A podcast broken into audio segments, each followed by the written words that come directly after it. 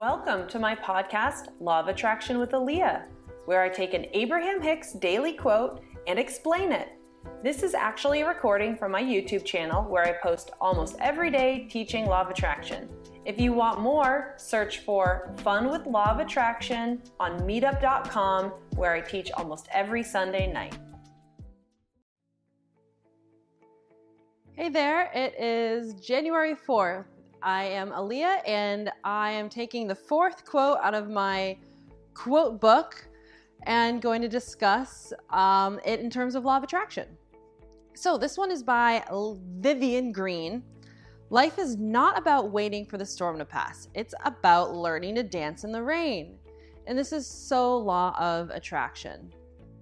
Because if you're in a storm, that storm will not pass.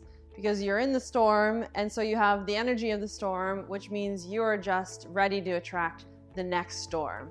In many shapes and sizes, these storms can come, but it's the vibrational essence, right? So storms can look very differently. Storms can look like some issue with your house, or some issue with your car, or an issue with a friend, or an issue with your finances or your body. So storms can come in all sorts of shapes and sizes. So law of attraction doesn't say, oh, you have a problem with your car, you're gonna have another problem with your car, another problem with your car. It's not quite like that.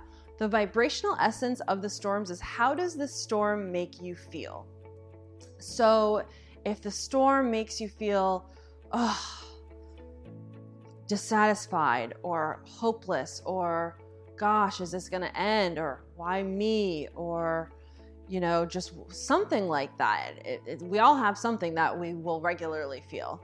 So it's that feeling that will be manifested again. So it may not be from a similar issue, but it'll be issue after issue after issue that makes you feel like, oh, why me, I'm tired, this hurts.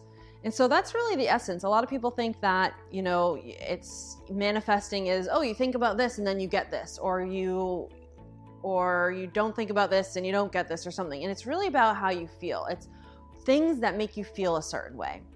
So of course she says it's about learning how to dance in the rain. And exactly, when you're in the storm, we get them there's no way to avoid storms, but when you're in it, do you spiral into dwelling on the aspects of the storm, or do you dance in the rain?